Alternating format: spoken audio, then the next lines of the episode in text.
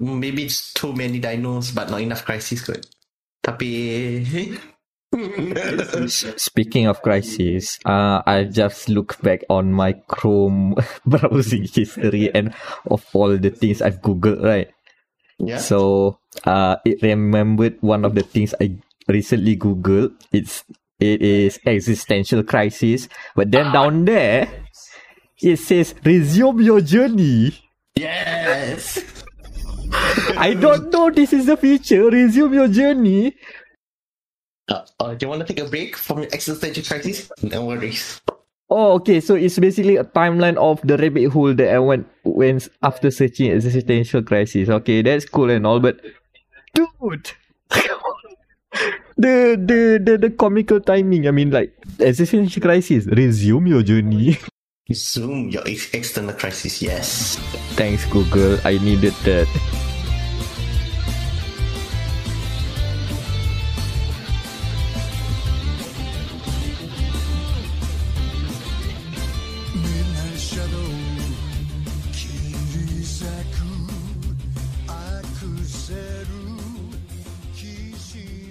So anyway, welcome to dia.log, the Game Over This Podcast. Episode 118. 118. Good number. Nah, I don't have job for 118, sorry.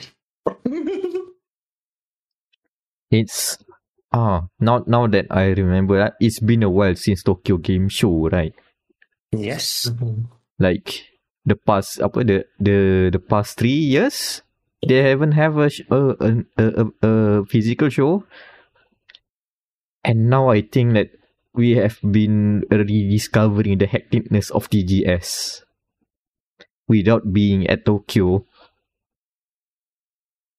There's a lot of news. Yes, too much. What was that? Supper? Who made too many games? No, this is too many news. I'd argue not between not E3, Gamescom and TGS, man. I think TGS this year has the best things to show. Oh. I mean, what else can you see? Well, so far, since according to, well, at the time of recording and for TGS, we have Sudoku, the return of this one very interesting series that all of us haven't played, I think. So Sudoku, is that how you pronounce it? Sudoku? Sudoku kot. Let's go apa baku Japanese. Baku Japanese Sudoku. No one still understands what baku means. Oh god. Yeah. Literal pronunciation. Yeah. Speaking of Ken fought over the divorce. That meme that I swear. Oh yeah, Hobo Ken. Apparently all the World Warriors coming back to Street Fighter 6. And there's so many news. Not all of them we're gonna talk on the podcast. We'll save some for later, and the rest are on GameWriters.com. But yeah, video games? Do we have video games to talk? Oh, yeah? Or do we have sort of video games to talk about? I don't know. I'm looking at the docket. There's a lot of things. Yeah, true. Before that, now that I remember introducing the panel, we have Danial over there. Hello. The other side is Anan. Hello. And I am Amirul Mekronos Ashraf, and yes, video games. Back to video games. Who's wanna go first? Spin the wheel. Let's spin the wheel. I shall not talk to our spin. Okay, the wheel is going. I've put in three names. It is D for me, S D for me, A for Anan, and another AM for Amiro. Okay, let's go. Let's spin the wheel. This proverbial wheel. It's not me. I'll fight to go first. Yeah, I have to go first. The wheel has spoken. Yeah, take the wheel. Oh. Damn. Okay, there's two branching paths right now. We are going. Are we going to talk about modern times? Or are we going to talk about not so modern but not so futuristic times? I don't know. I think both are depressing. Let's. It's a toss up. How about the current looming threat? Oh, the current looming. Okay, so right now, at the time of our recording of this podcast, there the current the current thing that's hot on the presses is the Call of Duty Modern Warfare 2 demo, which for your information, this is by Infinity Ward, so basically the best developer out of the three. And after their slam dunk of Modern Warfare 2019, they're now doing Modern Warfare 2 2022. Not to be confused with Modern Warfare 2009. Tapi in any case, there is an open beta that is starting a week early for PlayStation users, because of course it is. Wink, wink. Unless Papa Phil Spencer says something. Well, yeah, true. But if he says something, Mr. Jim Ryan will respond back. Yeah, it is a big part of war. And can you talk about the game for a while? I have something to do. Yeah. So, Anan, what do you know about Call of Duty? Nothing. Same. My God, let me recount back. What was the last, if I've ever played a Call of Duty, or maybe another war game? Okay, I'm back. I'm sorry, my okay. What were you guys talking about? I think we have come to a consensus that both of us, me and Anan, have no idea what is Call of Duty, especially modern Call of Duty. Okay, when's your last Call of Duty, I guess, that you have played? I know, man. For you, Mac, the last time you played a Call of Duty was the World War II game back in 2017. Oh, God. No wonder I keep remembering something about World War II. Yeah. The first World War II? No, not the first. I mean, it's called World War II, right? Call of Duty World War II. Yeah. Not to be confused with the other Call of Duty. Which one was it? Was it last year they went World War II again? Yeah, not to be confused with the other World War II game, Vanguard, for some reason. And not to be confused by the first three Call of Duty games, which were started out as World War II games. Oh boy. Such times, Call of Duty. The more... I guess war never changes, right? War never changes. Changes. I mean, we are this current game is based on the storyline of the past 2009 game, but now modernized for the 2022 crowd. So, but not technically a remake. It's not technically a remake because it's a different storyline. But it sort of goes from that similar. It reads on the similar elements of the previous storyline, right? Oh no, I don't know where I'm going with this, but okay. Fine, Call of Duty, do whatever you want. You went to space, okay. Okay, let me just, okay, we have went to, okay, in the last, let's say now it's 22, the game, so since 2012, so 2012 was the futuristic one, the semi-futuristic one. Then we went back to modern era, then... futuristic, full-blown futuristic with nanomachines and transfer consciousness to another body, but we don't go there. then we went back to World War II. And after that, we come back... Oh, no, before World War II, we went into space. Yeah, that's the space one. And then we went back to World War II. And now we're in the loop of modern era, Cold War, World War II, and now modern era again. So I'm guessing the next game will be Cold War again. I thought you was gonna say space. For no reason. Oh, no. I don't know. I've heard people don't like space apparently. No, we like cyberpunk now. We like boots on the ground, and I guess. I don't know, like if you want to go higher, weirder, and right now, we are now closer to which cyberpunk dystopia are we closer to Anan now than ever before? Is it Blade Runners? Or that Arnold Schwarzenegger punya cerita? What's it called? Total Recall. Which one? I cannot recall. Hold on. Yeah, cannot recall. Let me do a quick search. Which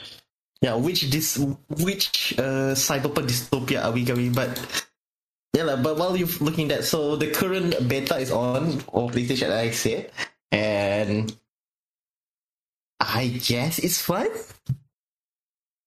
The question mark is I guess it's fun with the asterisk as usual, because this is beta and it can change like the next week when the beta goes for all consoles. Yeah, I'm guessing they will be changing the beta as well, because I think this is the first Call of Duty that you can use a keyboard and mouse on console.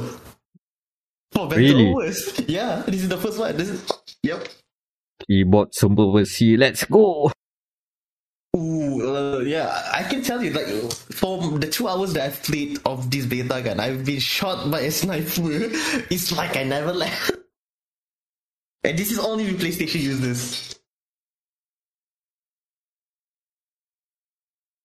But I think, like, the thing that makes this one more fun than World War 2 is because I guess they have to adhere to whatever the gun manufacturers that they have got their sponsor to make sure the gun has to be like this, or we will take away the sponsorship. Wait, they have licensed guns?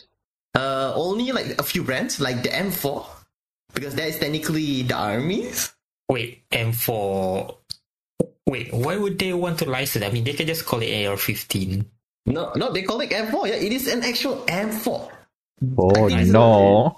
Okay, I'm not sure if it's need to be licensed for the military, but okay, let's go with it. Yeah, I think they only also license like from HK, like the MP7. Yep. MP5. MP4. They lost the license to MP5, sadly. Oh. There's also the MPX. That one's sick MPX. No, yeah. All the MPs like MPI, MPX are now. They're using different name. Yeah, they're calling it Lachman. I guess that's the Lachman, which according to Google, that is actually the name of. Yeah, I think that's the name of the original designer. Mm-hmm. So technically, yeah, people will know. Oh, yeah, this is the MP5, right? Yeah, because to be fair, the MP5 is already the pattern or the expired, I believe. So there's plenty of clone makers. So either licensed or not. So yeah, the MP5 is like open season if you want to copy. As long as you don't call it an MP5. Ah, yes, exactly. Yeah, you cannot call it MP5, but yes, if you called it by the, let's say, the name of... Because there are plenty of, like, Turkish MP5, US MP5 with different qualities. So, yeah, I mean, they can say, oh, this is a roller delay, blowback, submachine gun. Like, people know it's MP5 inspired, but it's not MP5. The gun equivalent to using roof instead of Porsche. Yep. yes, Porsche. Yep. Yes. Exactly that. What a loophole. License. You can call it Brabus, not Mercedes. Yeah. You can call it Alpina, not BMW. Oh yeah, Alpina. Not to be confused with Alpine. Alpina. Okay, go on. Okay.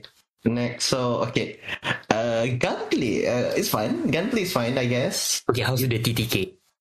Ooh, that's a good question. Yeah, TTK. So for those who haven't played Call of Duty, TTK is basically time to kill, where you and another player, I think like there's a timer that you have to like make sure your time to shoot the guy and they shoot back same, so that there's no imbalance. Mm-hmm.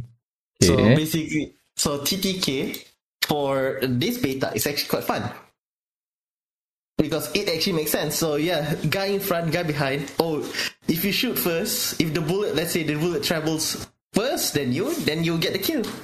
Oh, that's cool. Yeah, because it has been historically a fast TTK game. Mm-hmm. Yep. Fast TTK that for a casual person like me who see is basically like, oh, you see the guy die.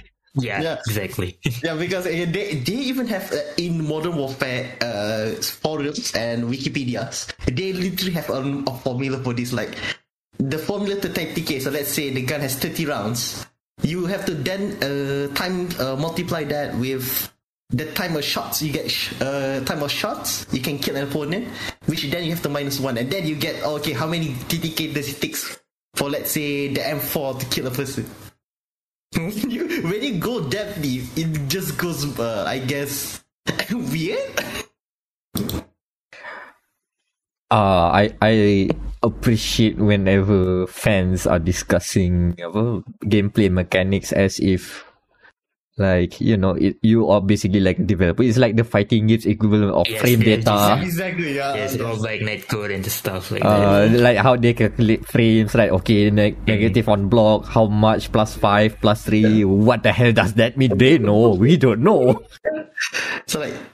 So the TTK, so basically it's counting how many bullets you take to kill. So basically each magazine. So yeah, they count it by each magazine. So let's say 30, mungkin 10 each, so you get 3 kills.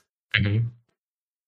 That's how they count also the kill streaks that they have as well. So if you get to kill 3 people in this round of 30 rounds, you get 3 points that you can use for, UAVs or whatever.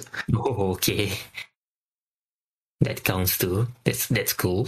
Yeah, I guess it's much better. For me, it's much better than my favorite overall. Basically, Cold War. Cold War's different. It doesn't use that count, but they use it via, I guess, like point system. So each kill counts as 10 points. Mm-hmm. And so, like, if you get 30 points, you can get the UAV, even though it was like very different.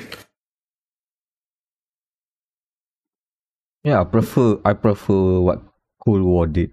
True.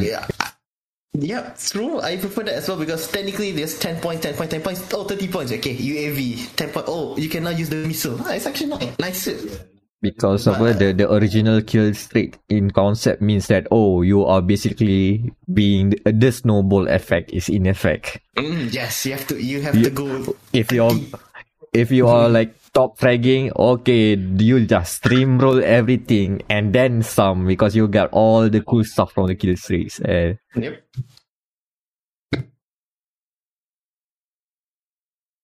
And the best part about this one is that besides the changing of the TTK to be more faster, and now for weapons, if you unlock the scope or a scope or like a suppressor, whatever, and now it counts to I guess into every gun, because they don't have, like, back then, so let's say in Modern Warfare 2019, they do it is via one gun. You have to play that gun so that you can unlock everything. But now you can just use one gun punya it's not skill tree. What's it called? The thing where you from the mother and the father and the uncles and all. What's it called? Is it a family tree? Yes. Yeah. So now the gun is now basically in a family tree. So let's say the M4 family tree, because you can upgrade. Yeah, you can upgrade it to the M16 or the M60. So basically, you can change it to a more accurate rifle or a light machine gun. Hold on, that's an evolution system. Are you saying that? Yeah. It is an evolution system. You can literally evolve your gun. So it's not easy. M4 is evolving. It's not a machine gun.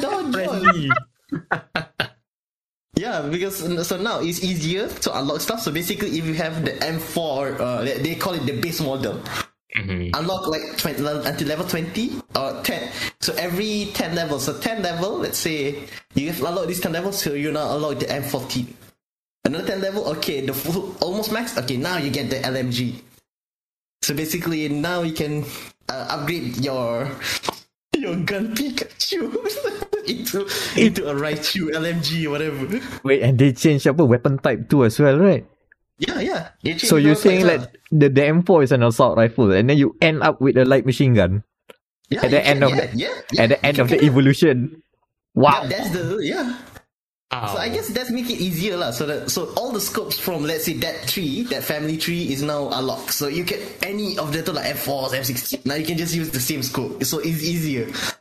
So macam for the MP5, you have to unlock its for the MP5 you have to unlock the punya brother first, which is the assault rifle, the Lachman assault rifle. And then you unlock it to level 10, and then now you can unlock to use the MP5. Which I think is more streamlined kan daripada we have to wait this and this level now. So how they have weaponized Pokemon? They have now weaponized Call of Duty guns.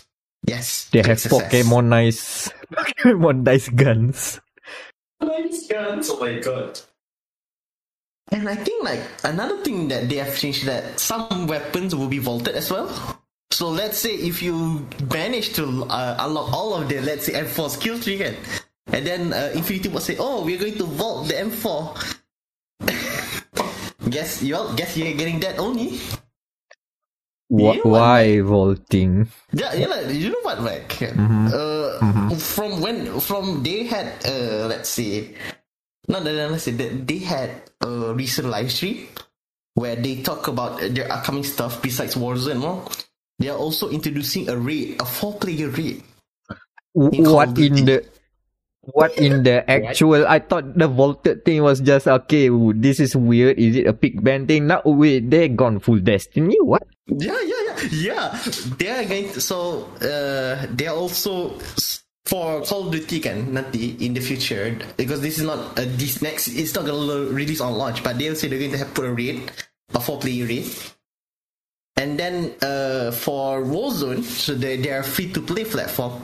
They're going to add a Tarkov like within the map. I've already found the one of the name of one of the potential genre names for that, loot extraction. Tarkov.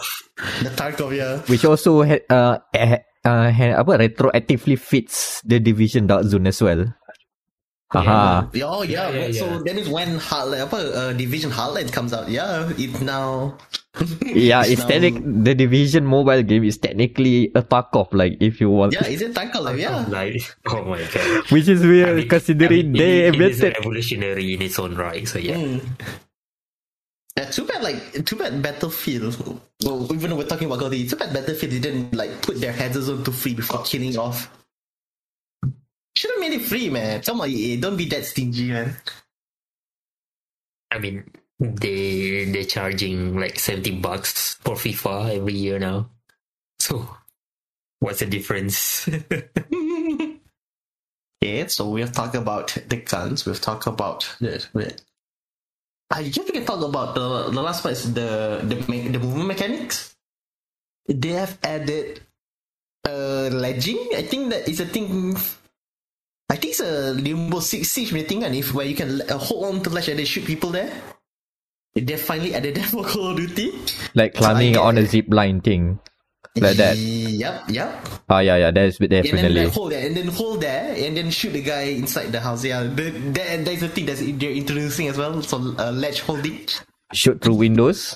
Yeah, that's already a thing, but you cannot hold on to the window after you break it. So, but now you can. It's really weird. You can see where it's coming from. You can see all of these little.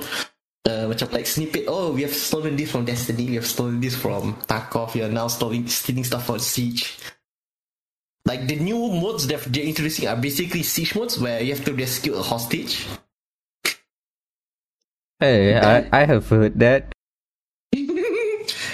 CSGO as well, and the other one is to plant a bomb or. My God, it is CSGO. Are they trying to be every game at once? I think so. Yeah, I think so. That's because they have the free. Warzone is a free platform. They can It can they can willy nilly can for this week we're putting in hostage situation and then runs away.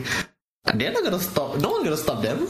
Okay, I mean, with Warzone getting bigger, they were like, okay, you cannot have any other games, just Warzone. Yeah, exactly. Check out Warzone. Yeah, you can have Warzone. You know, they're also introducing a mobile version that if you let's say have the battle pass for the console game, and you link your mobile version, that counts as progression as well. Oh, nice. Okay, that is actually good. That's nice. Cross progression like that. So that means like if you're bored, like you know, waiting for I don't know, waiting for your passport for the next 3 hours again. As you know, there's only one counter's open. I guess you can get on the grind. You can never leave the Call of Duty will come up every time. Yeah, the Call of Duty. You will answer the call everywhere.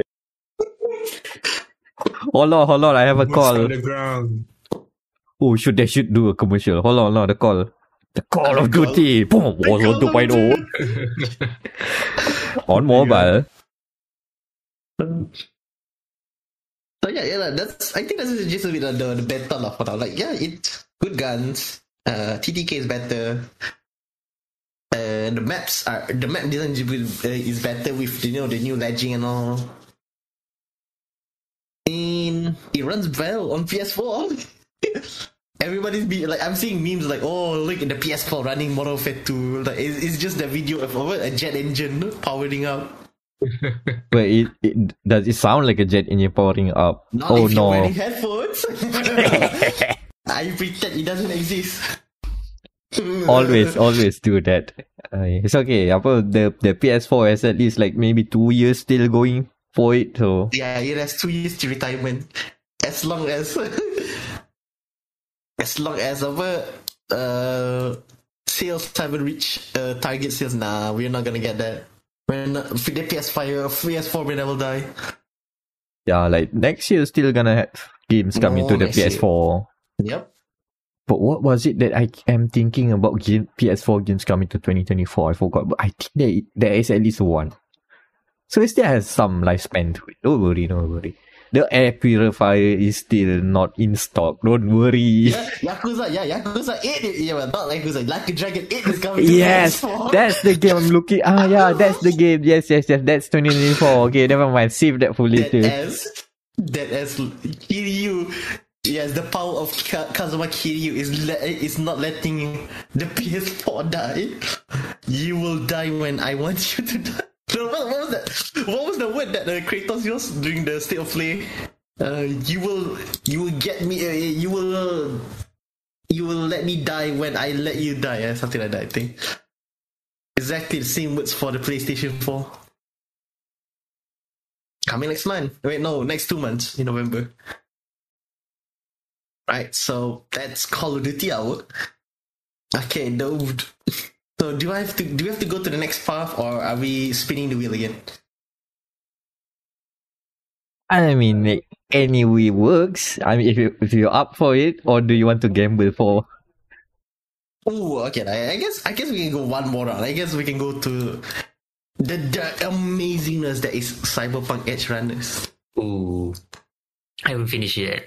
I haven't finished it as well. I've only reached episode 4. I just watched episode 6. I forgot it. I think that's good enough. I think we can just talk about the first 5 episodes, I guess. Mac, do you know? Yeah, do you know this? The title card, the title itself is a double naming scheme. In terms of what? Okay, Edgerunners literally means cyberpunk. So it's cyberpunks. Wait, Edgerunners. Yeah, Edgerunners is also another word for cyberpunk. Is it? Yes. This is new to me. At least within the game world. Yeah, at least within the cyberpunk world. Yeah. Within the cyberpunk world. Ah, yeah lah. Which is the funniest shit. When they could say that for episode 3, I was laughing out loud. Holy shit, that's amazing. Cyberpunk. So yeah. What does Beast Trigger deliver?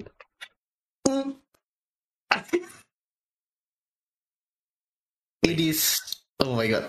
Where to start? I can say like, diorang punya every element of the game and the game's UI, like yep. The calls. It's literally from the game. Yeah, the calls. Exactly. The calls, the hacking, everything's in. When the call tone came, I'm like, am I playing the game right now? I'm pressing T. So damn it. I was like, oh shit, I got a call now.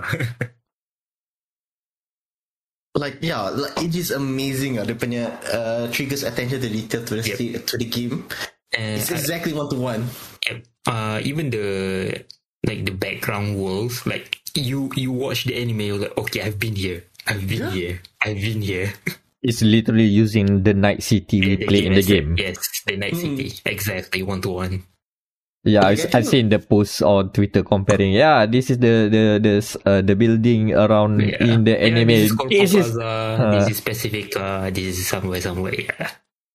I think like one of the best part is also the main character is David Martinez. So David's power is that he has one of the, I think, is this? I haven't heard this name in the game, so I guess this one is their own version of the Cyber Psycho stuff. What is it? I think the implant, the military implant. Oh, the Sandevistan. There's an implant in the game. Yeah. Oh, Sandevistan has been there since the beginning. Sandevistan. Oh, okay. It's literally when you, I think, activate slow mo. Oh yeah, slow-mo, yes. Yeah, so like the slow mo. Okay, yeah, like, that's the best part. Yeah. Okay. Oh, so that's what I just call it focus mode because I've been too much into the max speed mini hole. Yeah, I mean the implant literally named Sandevistan, exactly like in the anime.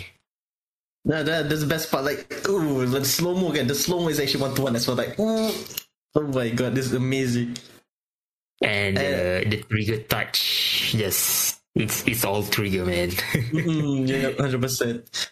I think, and also I think you've seen the picture, the article.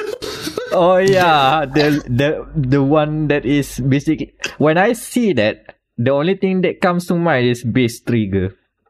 That's all. That's all I need to know. Okay, yeah, that's them. Okay, explain it to the listeners.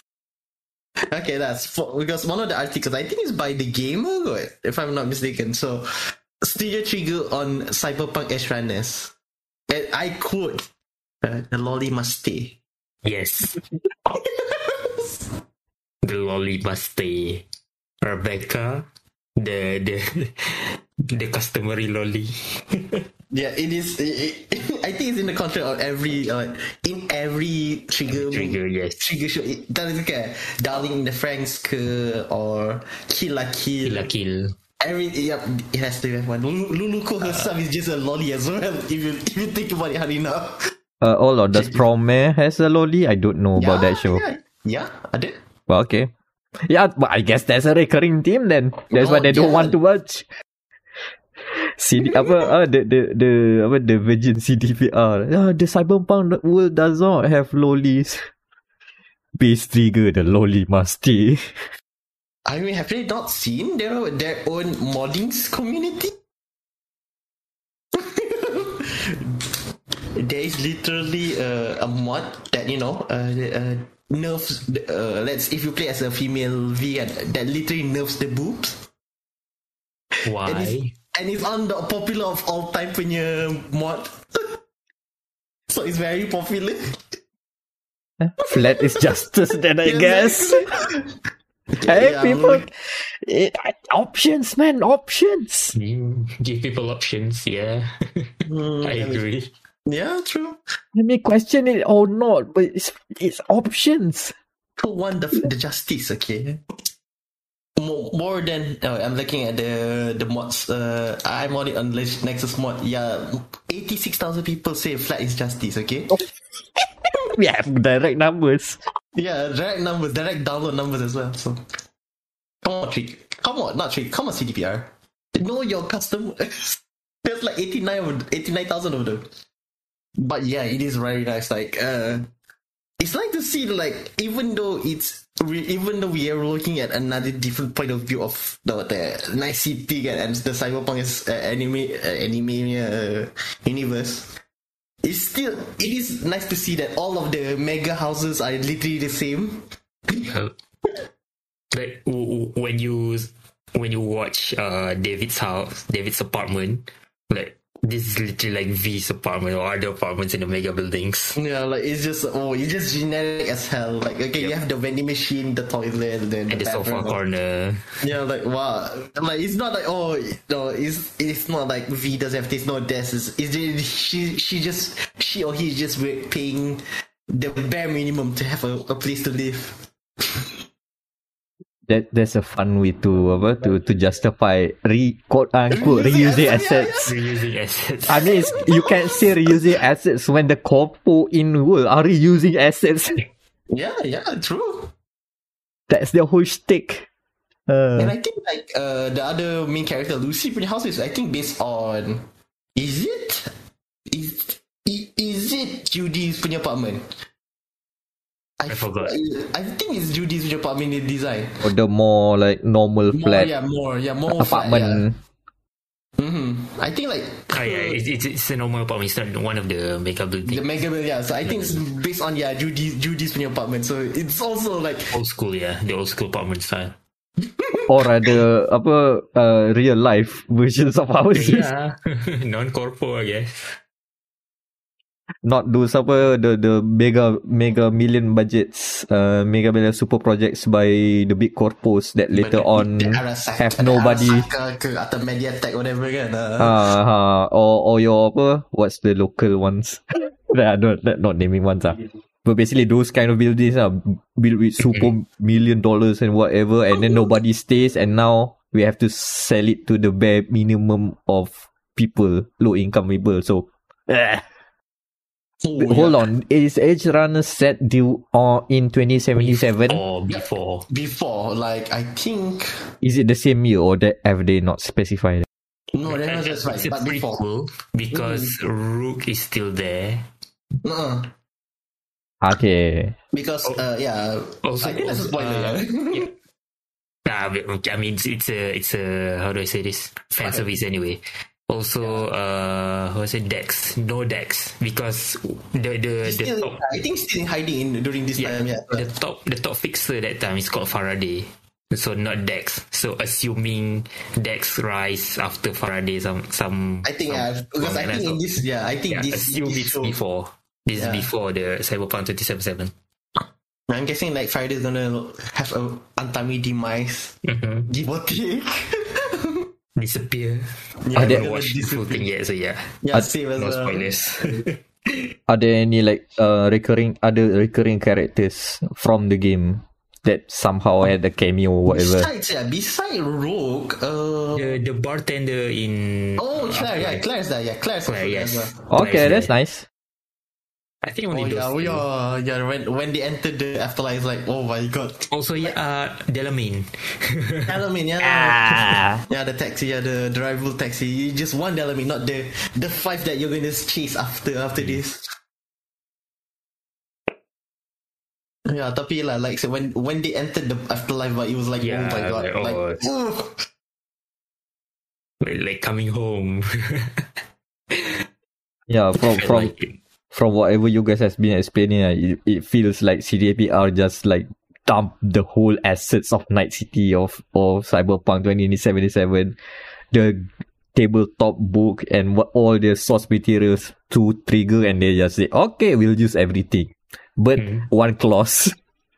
Plus one clause. Yeah, the best part can. One of the best part can, like, on the day of the release can.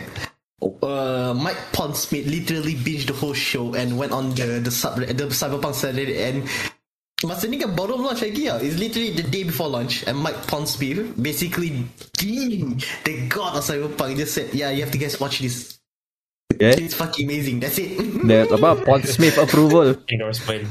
Big best endorsement. The guy that invented the whole job. Pop it into the Cyberpunk subreddit. Yeah, this show is fucking awesome. Dips. And no one will question why do we have to watch an anime for this? No one. Unlike Big what? Man. Star Wars got a problem with the anime adaptation. That's the anime and the side story as well. Like every time we will be like complete. No, this is actually for Star Wars. This is actually George Lucas kind of coming down doing something like, oh yeah, this is the shit. Okay lah, blah. Hey, hold on. Did Trigger also work on those Star Wars anime? One episode. One of my favorite episodes, right? It is between a brother and a sister, the dark and the light side. It is amazing. It is the most, I think, like antara the most craziest, and even though it doesn't break the I think the canon of Star Wars a bit, tapi it's just bonkers, man. It's just Trigger bonkers, man. Is it the one with the umbrella lightsaber? Yes. Oh, no one. And that's the one. That's the one. The Star Wars fandom was triggered by. That's the most. That's right. No wonder. It's a brother and sister punya fight, but in old school Japan, I think that was the only idea. They made two actually. One in the actual Star Wars, and the other one is the old school styles. Amazing. Yeah, Trigger doing good work still. Good to know. I guess next time you have an ailing IP that needs a revival, and call Trigger, make an anime, take all our source material, do something, help our game, please. Oh yeah, I'll check it. Like it will be the tension. I remember, I think during the year where Visual Art Expo was there, and Trigger was doing a live drawing of Rico. Yeah. Yeah. It was actually fun. Just watching them draw Rico. Like, woo. Well, now they're busy back with the second season of Panty Stockings. Yeah, they are doing that one, okay. Yeah. So this is the project after Cyberpunk. So, give what the people want. So yeah, go watch. Cyberpunk.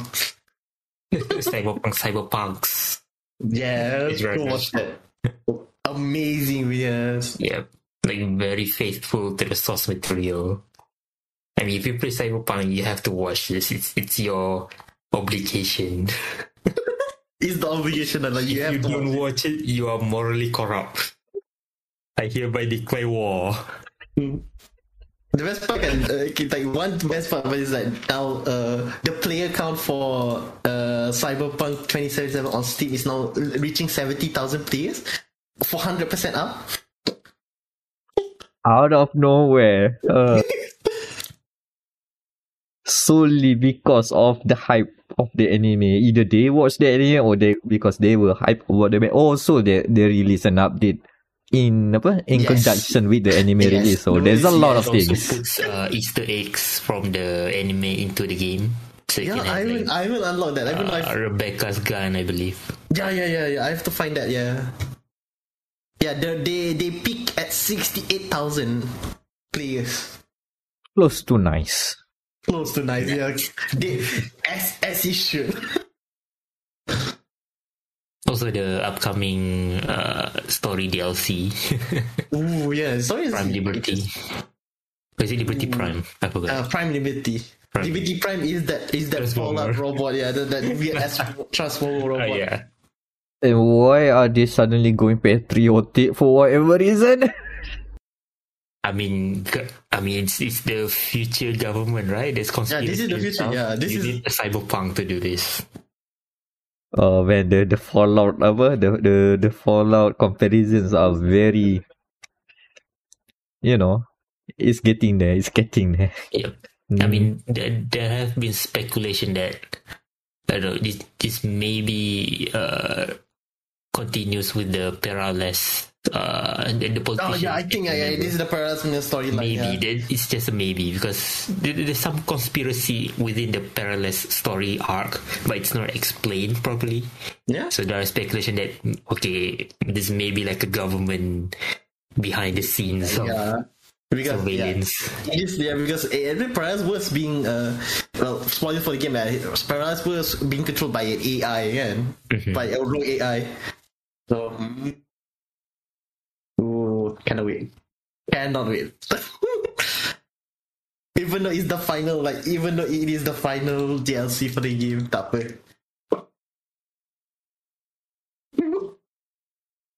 It's okay. Not that I have a shrine or anything.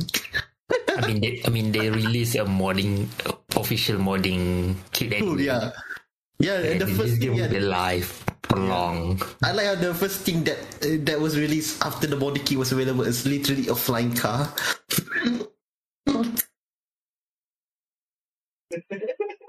Literally a flying car. That's it. Yeah, we just want to do a flying car like in Blade Runner, and that's it.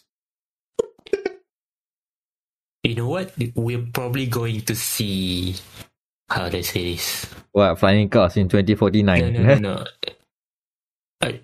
There's a possibility that Cyberpunk's gonna be like Skyrim, as in someone will make a story mod so good it's gonna be its own game.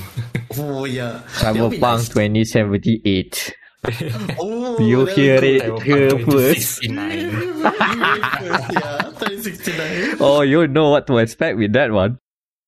Big jokes all around. Very specific content. Then if Cyberpunk gets the quality like the Forbidden City again before it becomes a real game, that would be interesting. That would be very interesting. Yeah, we'll see lah. Fundamentally, the tools are there. Even for making dialogues, we have AI now that can simulate someone's voice. So if they want to make V's voice, custom. They did it. Voice line. Yeah, they already made it for Gerald. For Gerald already, so. Yeah, they have the tool. The modders literally have the tool. They can do AI voices, so... Right. So just pay Shramile to just do voice line. What, pay via Fiverr or what, Cameo? Yeah, every line is $5 a pop. Man. Okay, every week we will request $5 a voice line. Every week there is a Fiverr thing that they need to complete, and then give it 2 years and then you have the full mod, all fully voiced. Yep. $5 per week. That's the weirdest way to get paid. Right. Anyway, that's Cyberpunk Edgerunners. Go watch. The Cyberpunk Edgerunners. Go watch. Be it on Netflix or other weird methods, just watch it. Tak apa. I mean, you can watch it on TikTok by every 1 minute. Oh my god, internet. We just did the Fiverr joke. What's the thing on TikTok for every minute? Every minute, every chapter, every minute. Part 1 until 22 minutes. God damn it. You guys just triggered my memories of watching Gundam 00 on YouTube for 3-parters per episode. Wow, it's still that way is still alive on that platform. Now we're doing it Cyberpunk. Yeah, that's the Screw Cyberpunk the rule. Way. Screw the corpus. So one way or another, we're gonna go back to the past. But how far to the past do we want to go for the next one? Okay. Let's go the pre-chemistry way. Or you wanna go further back into the... Hold on, I don't know which period of ancient China this is, but ancient China lah. Ancient China with supernatural powers. From the makers of feudal Japan with supernatural powers, it's Wolong Fallen Dynasty. The new I like how before we start, I like how people think, oh, I thought there was Nioh 3, no, but this is actually just Sekiro China. Which is a good assessment, I guess, from what I'm seeing through my non-Dark Soul eyes. I've managed to like played a bit of Sekiro in a demo. And also, I've played Wolong Fallen Dynasty's limited time demo. Fortunately, it's only next gen, so the folks who have the RPG Xbox Series X or the Air Purifier PS5 can try it now for limited time. And yes, this is not Nioh. Nice. I'm saying it's not Nioh. But I cannot remember. I don't know what Nioh 2 added. So my comparison is the first Nioh to Wolong, which is actually missing a lot of things. And also not Strange Opera. It also add some more things. So the Sekiro comparison, right? Here's the thing. There is a... I don't know it's a posture meter, but it's in this game it's called a spirit meter. Mm-hmm. And the way it works is that you can get positive meter and negative meter. Mm. If you keep on like getting good attacks, right? Like you keep on hitting people, yeah, you will get more. You get positive spirit, and on the receiving end will get negative spirit. And when the negative spirit bar is full, it will trigger a stagger. And you should, if you have positive spirit, you should use that because that's basically your special meter, your EX meter, your special move power. You can have spirit attacks, which is the heavy attack, which uses, not only has like a longer, longer animation.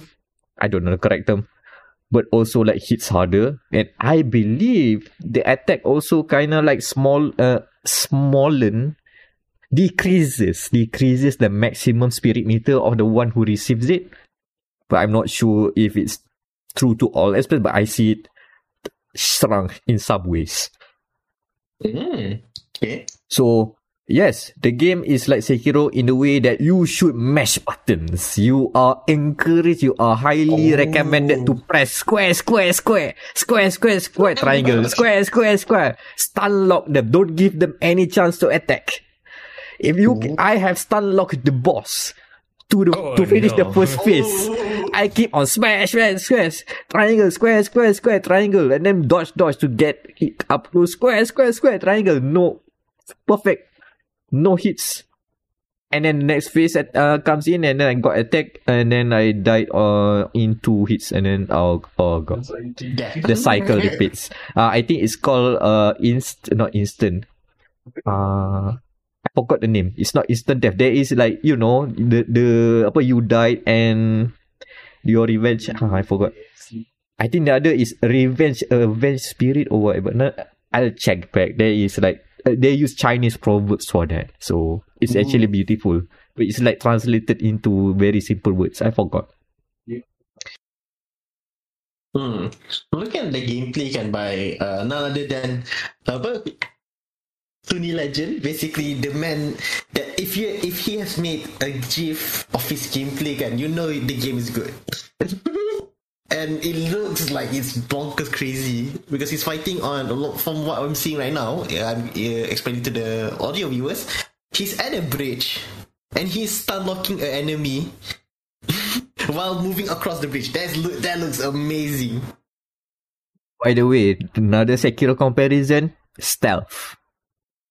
Stealth is a thing, the way you can build your character to have stronger attacks when you attack them with stealth, with your backstabs. Oh, so that means you can one hit kill them then. Ooh. One hit kills are encouraged, or at least like get them, your attack from above, and then get them like 50%. And it makes life easier lah, because again after that you just square, triangle. Yeah, you just follow the man. Because if you give them one chance to attack, you'll die in like 3 hits or 2. Yeah. It is very punishable. And that's because the game also highly encourages you to counter, as in to parry. Parry. Oh. Yeah, there is a block button, and if you block, you will gain the spirit meter that goes negative even more. So of course, it's limited. Again, the game very much encourages you to go ham. But the trick to counter is that the parry is only triggers when you just press the circle button and the circle button alone. So you have to commit, because if you keep on you want to make your chances for a parry to happen much more easier, you keep on hammering circle, right? That's a dodge. That makes you move around. So you have to commit to time to deflect the attack. Also, to encourage you to keep on attacking, and also to give you more chance to get a better parry lah, because parry has very specific timing. There is a counter parry, counter deflect, counter attack deflect, which is circle and R1. Which basically, if you do that, there's a bigger counter attack window, and also you switch weapons on the fly. Which, if it hits the enemy, they will get slower, I don't know, not stagger, but they will get knocked back a bit lah. So you can then hammer square triangle with the other weapon. But you also it's also encouraging you switch it up lah. So because I played right now with what I tried with my build, I just I found a good one weapon and try not to change. It got me far enough to reach the boss, so which is good to know for casual people who wants to try their luck with it. But also, you will feel that you will. There is a very hard limit to the potential of that kind of moveset, that kind of play style. You will more likely to figure out, maybe I should try and learn to be a bit more patient. After you know the way to abuse the game. But now how about we learn a bit more of the technical stuff? Okay, let's try and counter it. And when you get the counter, it's very satisfying because, the camera zooms in, the animation goes, and then you get the free hits. So they very much rewards you, play patient, but also play aggressive. Every time, aggressive. Go on him. Go ham. Go ham. Weird. The stats is also interesting because they went with the ancient China theming, right? So instead of strength, agility, they scrap all that and they just have 5 stats, and it's all based on the ancient elements. The 5 ancient elements. Fire, water, wood, metal. I forgot one more. Fire, water, metal. You can look it up. There are 5. Fire, I think, is for the attacks. Metal is a weird one because that's for your to maintain the spirit bar, it says, and also to, because you also have magic attacks, sorcery they call it in there. So in the demo you can throw poison stuff or imbue your weapon with poison. So that's metal. I think wood is the support that gives you more healing. Water is stealth. And I forgot one more. The one more is for defense. Earth. Yeah, earth is the one more. Yeah, that makes sense. Yes. So... does this count as a period piece again? Or, Nioh is a period piece of Edo period Japan. Does this count as... Where does this land historically? That's the thing, I forgot the era, but I know that the one of the boss that you fight at the end of the demo is some of the famous dynasty warrior, I guess. Yeah. Then there's I don't know how to pronounce it, the ZHUGE. Oh, Zhuge Liang. Yeah, I think that's the guy. Kong Ming, so this is the Three Kingdoms. The Three Kingdoms era, I assume. I guess so, because there's a familiar name. And also, the guy fights with a big hammer-like thing, which may help in the description. But yeah, But yeah, this is the romance of the Three Kingdoms. But with supernatural stuff. Yeah. Like the supernatural stuff. Yeah, but do you see what's his name again? Chulang. Yeah, just call him Kong Ming. Okay, Kong Ming. Okay, Kong Ming like grabs some weird potion and then transform into a weird biohazard where he has like protruding arm. No, that's not in Romance in the Kingdoms. Oh, do you ever see a very mutilated giant tiger mauling you in the Romance of the Three Kingdoms? No, I don't think so. There are also weird water fairies. Yeah, so they are like, in terms of enemies, you have your usual yellow turban soldiers, undead yellow turban soldiers, zombies, the mutilated tigers, the water fairies, and also invasions are a thing. Maybe just for the demo lah, but the invasions are a thing. So okay, levels design is your typical Team Ninjutsu like lah, in terms of it's convoluted. Yeah, there are shortcuts, and I think this will be reused multiple times. So what else you guys want to know about Wolong? I don't know. I guess your explanation is pretty good. Like, I've seen the gameplay as well. It was, so I guess one thing again, I have the question again, is besides the gameplay again, how different it is from Nioh? Besides, does it feel the same? Does it feel the different? Ataupun, or this is actually much more different than whatever you played for Nioh 1? I feel like Nioh is complex in the way Dark. Nioh is based in Dark Souls, right? Yes. Okay, so but Nioh, what they did is like make it more complex, add in more layers of technical stuff, like the stances, right? High, medium, low thing, and okay, so that's how they approach Nioh. For more long, I think they started with looking at Sekiro. Okay, how do we like make it a bit more technical but still have that same kind of aggressive fighting that we want? Because the game doesn't have a stamina.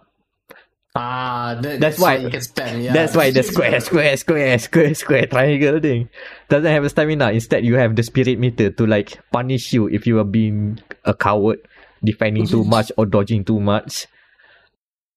But also like rewards you like knowing actually when to press buttons, but in general rewards you every time you press buttons.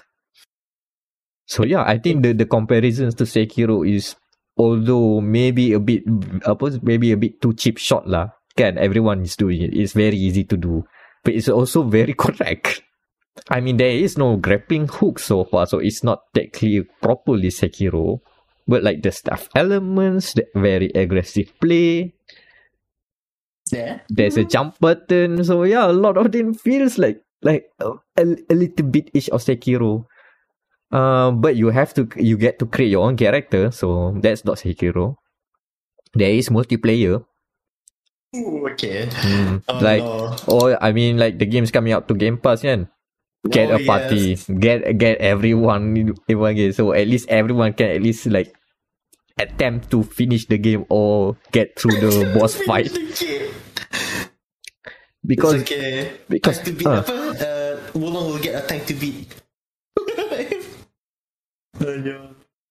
But at least it's still a Team Ninja Souls like lah. In terms of how you explore the world, it will feel very familiar, and then you will hit a very hard roadblock when the boss appears because, oh no, what gimmick is this? Oops, instant death. Oops. No, I think the way they do the souls retrieval is a bit different, but I cannot explain it well enough. Like, they call it chi for this one, right? But instead of dropping every chi when you die, you just drop half or some part of it. So you still retain some of your chi when you revive back. But if you want to get your chi back, You don't just like go to the weird spot you die and just press a button. No. You have to defeat the enemy that killed you. You must attain revenge. Oh, also the fun part, the enemy that killed you will be like one tick stronger. There is like another weird system. I cannot remember the name. For not stamina. No. Fortitude. Morale. There's a morale rating, which is also weird. I don't know. It's technically like a relative level system. So if you are like currently morale 0 and you're fighting an enemy with morale 0, okay, you can assume it's equal battle. But if you find a morale 5 enemy while you are morale 0, oh no. But if you manage to kill a morale 5 enemy while you are morale 0, you might raise your morale to 1 or 2. You can also permanently raise it by raising your flags, as in like your campfire, your what's they call it, not souls? Bonfire. Lead your bonfire, but here you like you collect flags, battle flags, and then you go pray on them. They are also like not special. I think like optional mini flags that you can raise, which does not act like a bonfire, but you can raise your morale meter by doing that. So at least when you do your trips, you are getting stronger, at least at the level of the area you're going. So there's a lot of interesting systems, but the biggest takeaway is still like, oh, play this game, go ham.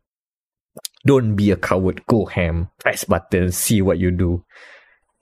You don't know what you're doing? It's fine. You'll find out how you'll figure it out in a way. And also, you can also just play it stealth. So no worries. Be a coward in that way is fine also.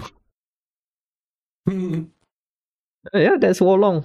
It's fascinating stuff. When is it coming out again? I forgot.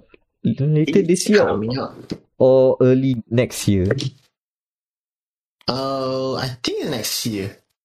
Early next year. Since it's also coming to you know, basically all platforms and Game Pass. This will be a fun Game Pass game to suffer together. At least one guy needs to beat the boss. It's fine. The rest can be cannon fodder. No worries. The block. Let me beat the boss. Imagine everyone just stun locking the box. Top left, right, wherever just 3, 4 guys, 1, 2, 3, 4, just stun locking, man. Oof. Yeah. So Anan. Yeah. Anything to add? No. Oh. Okay. So shall now go to the news and topics. Eh? Oh wait. Oh, I thought like we're talking about Wallong again. No, we're not. That's it. I think I can discuss this with Meck. So there's a certain puzzle game. Yeah. Puzzle game? Yeah. A very, how do I say, weird moving puzzle game. Alchemical properties, some may say. Yeah. Magic. Mechanical. Alchemical. It's called Opus Magnum, right? Yeah, Opus Magnum. So it's opposite to Magnum Opus, which is like the greatest work. I don't know why they call it Opus Magnum. Do you know why, Mac? I tried to search, but I don't know. But Magnum Opus does, the term also has like relations in the alchemical studies. Mm-hmm. So that's what they are referencing with the name. But I don't know. Maybe they just want to save themselves from any potential trademark issues or whatever. I think so. So they just flip it. Nope. Nobody cares. They still know, okay, Opus Magnum, Magnum Opus. Oh, you know what? You can flip the Opus in the machine, kan? You can flip and then you can pivot and then you say Magnum Opus still. Say this is an open-ended puzzle game. So, okay, what does it mean by open-ended? There's a solution, and there are several tools. So you use the tools to get solution. So the game doesn't care how you do it as long as you fulfill the condition. Yeah. What's your impression, Mac, on Opus Magnum? This is addicting. I think this is. I think like we can. I can stand by that. This is Zachtronics Magnum Opus. This is the best one of their games. I would say so. Okay, Zachtronics is popular for. Was it logic games, programming games? It's actually programming games. And yeah, I'm with you, Mac. I honestly think that this is Zachtronics Magnum Opus when it comes to making programming game, because it's not like the TIS-100 or the Shenzhen. I forgot the Shenzhen IO. That one's like pure programming. This one's more visual, something more approachable, more fun. This one is much appealing. Also, an engaging story. Yeah, a war between houses. God dang. I mean, now I know why they went to make a visual novel, because okay, they've done it before. Yeah. Okay. I mean, this is a visual novel. Yes. Exactly. And it works though. The story is really like intriguing. Like it wants you to make keep on making this weird what they call it, the transmutation engine lah. Yeah, make you create new products. Like it starts off like very tame, like you have to make shampoo or something like that, and then suddenly you need to make explosive bombs. And then you're down in the dump, so you need to make a water purifier. Haha, joke. Oh no, you don't have elements, so you don't have the fundamental elements. So yeah, you can use converter. Okay. Wow, you have a converter, element converter. What a weird. And then, by the way, you can use this neutral salts to make night and day element. What? Light and dark element. What the hell is that? It gets weird. But that's the fun with like they decided to let's not just make it educational. Let's went ham with it. Let's make our own, like make our own universe and do the world building as well. So here we are. We have the alchemists, who basically like your second man in the noble houses that can like provide various kinds of solutions, because they can create literally anything. Yeah.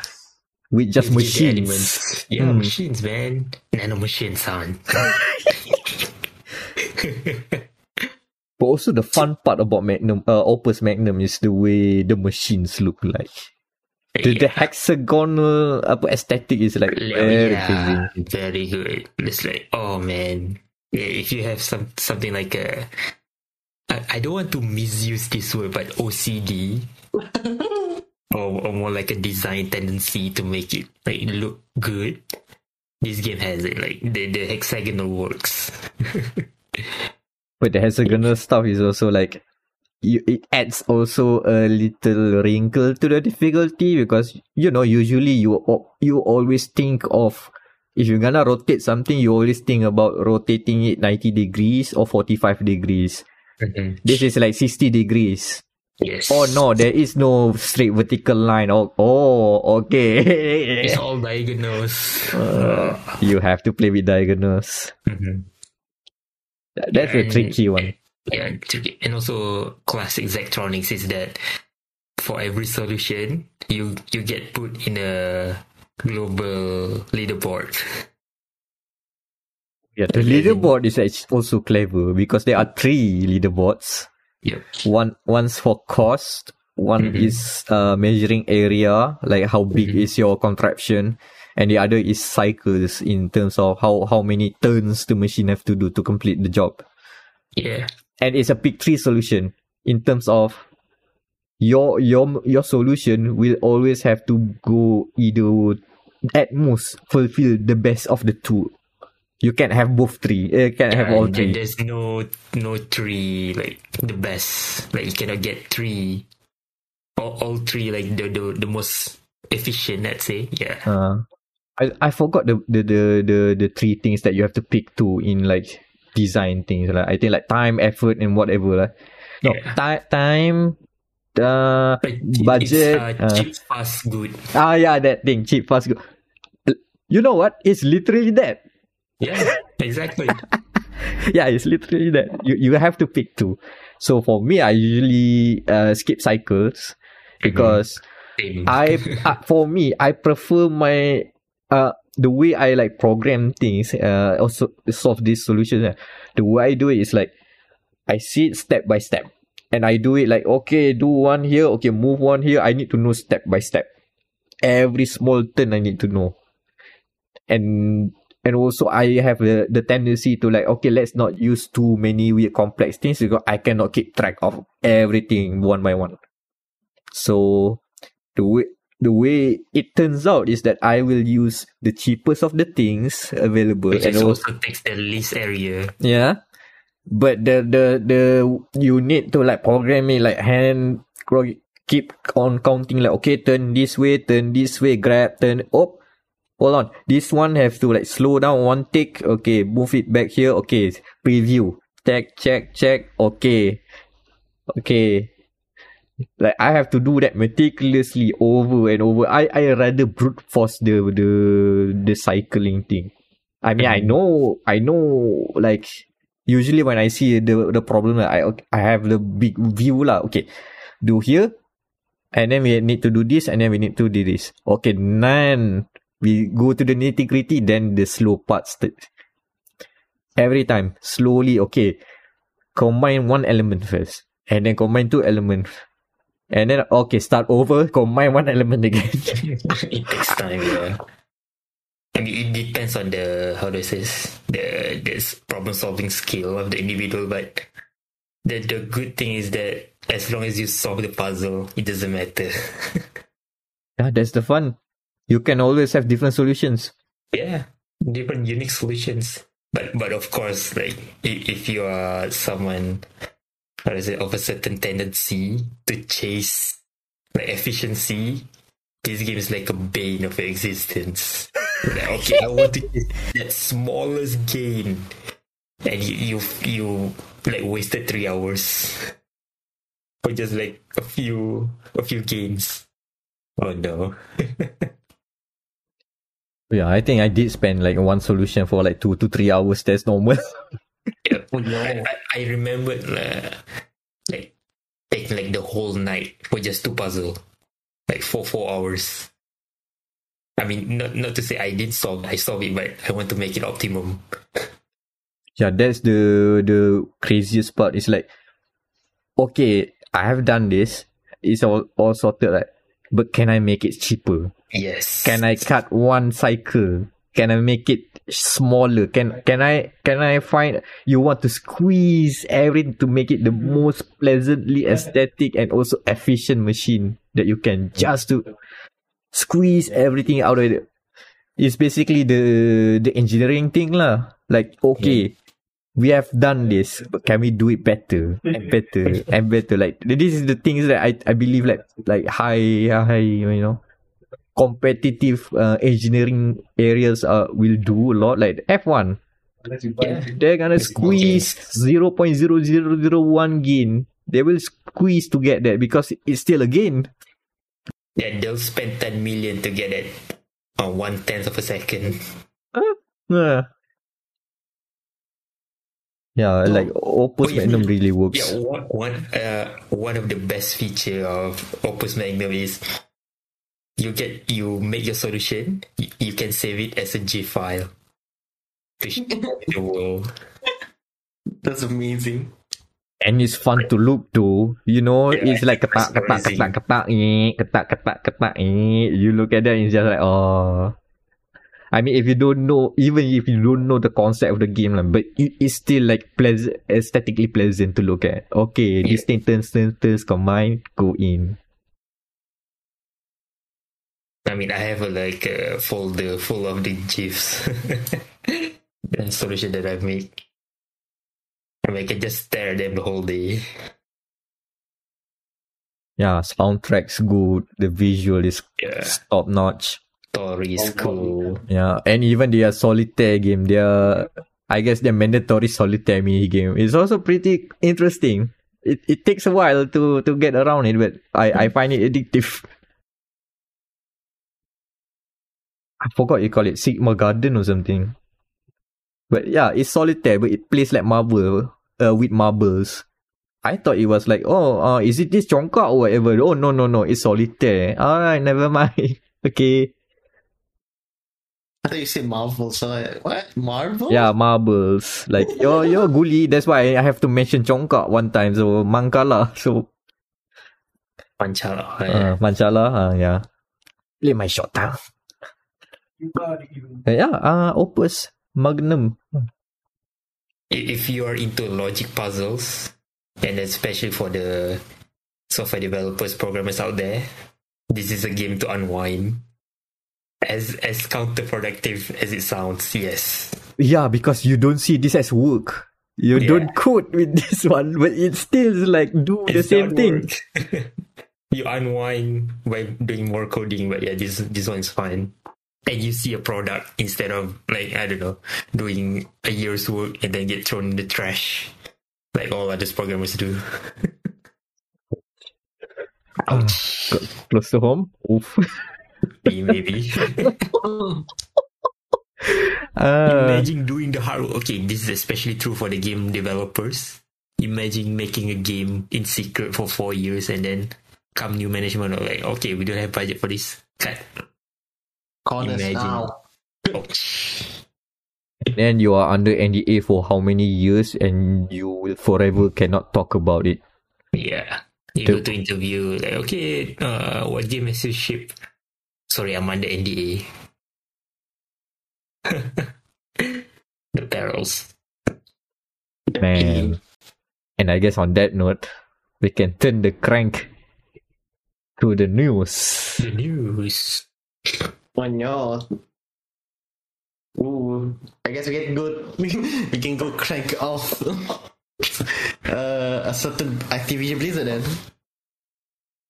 Yeah. Ayo. I mean, it sounds like the beginning of the end for a lot of things.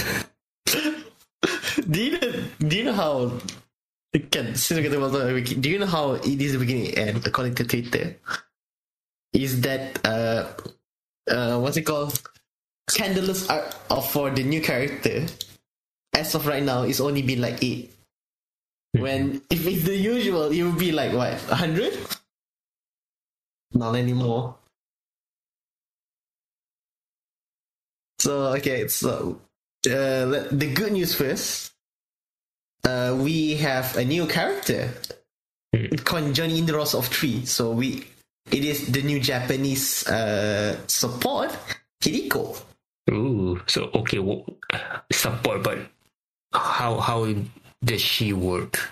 I think that according to from what I've seen and from the gameplay, she is more like a mix of is it Hanzo or the Genji with the kunais attacks? Is it Genji?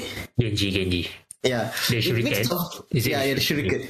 No, she has a kunai, so I guess more or less the closest would be itulah Genji. Okay. But she will have like these macam like talismans that heal your teammates. Oh. So essentially, she's basically in the spirit of Overwatch. She's basically Lucio, but Japanese fight. Right hand. So right hand attack, left hand heal. Yeah, basically use Lucio. And she plays, I guess, essentially like I said, it's basically Genji, tapi a girl. And I think it's like it can actually work again. If you're looking at what's it called? Dia punya special all, it is Kisune punya, like her fox friend will like go out and then you attack. Atau heal teammates atau attack enemies. So basically, yeah, it is also Genji's punya dragon attack lah. Exactly. Is there any reason why she's essentially the same thing? I don't know. I haven't followed in a while. Yeah. Tapi yeah, she'll be part of the new roster. But if you don't play the first game yet, she is part of the battle pass. Oh no! Yeah, exactly. So season 1 starting on October 4/7. Let me check. It is yes, but on October 4. So when the new game comes out, where Overwatch 2 releases, if you haven't played the original game, it doesn't matter how many hours you put in. For you have played the game, you will get it for free. Like immediately gets the Kiriko for free. But if you haven't played the game at all, so then this is your first time, she will be in the battle pass at level 55. That's 100 levels. 55. Okay, it's not 100, no, 60, 80, yeah, 80. So 55 out of 80. Imagine the grind. Don't know about you guys, but have you guys tried to grind season pass / battle pass? I've done it twice. No, I refuse to bow to battle pass. I had spent I think like $60. 60 ringgit on Call of Duty Battle Pass, so I am part of the problem, yes. Okay, but have you tried to grind to the end? Yes, I have tried once. No. How long did it take? A month. A month and a half. If you don't stop playing, because the Battle Pass usually lasts around 80 days, 84 days, so I guess I went 40. Yeah, 40 days. So half of my time. So basically around. So like 2 out of 5 playtime session is just trying to grind out my Call of Duty Battle Pass before it ends. So you see, I think we have reached a point where Battle Pass that one time seems like okay. I think this is a good idea for monetize it, and then we said, oh no, the dread is kicking in. Yes. Oh no.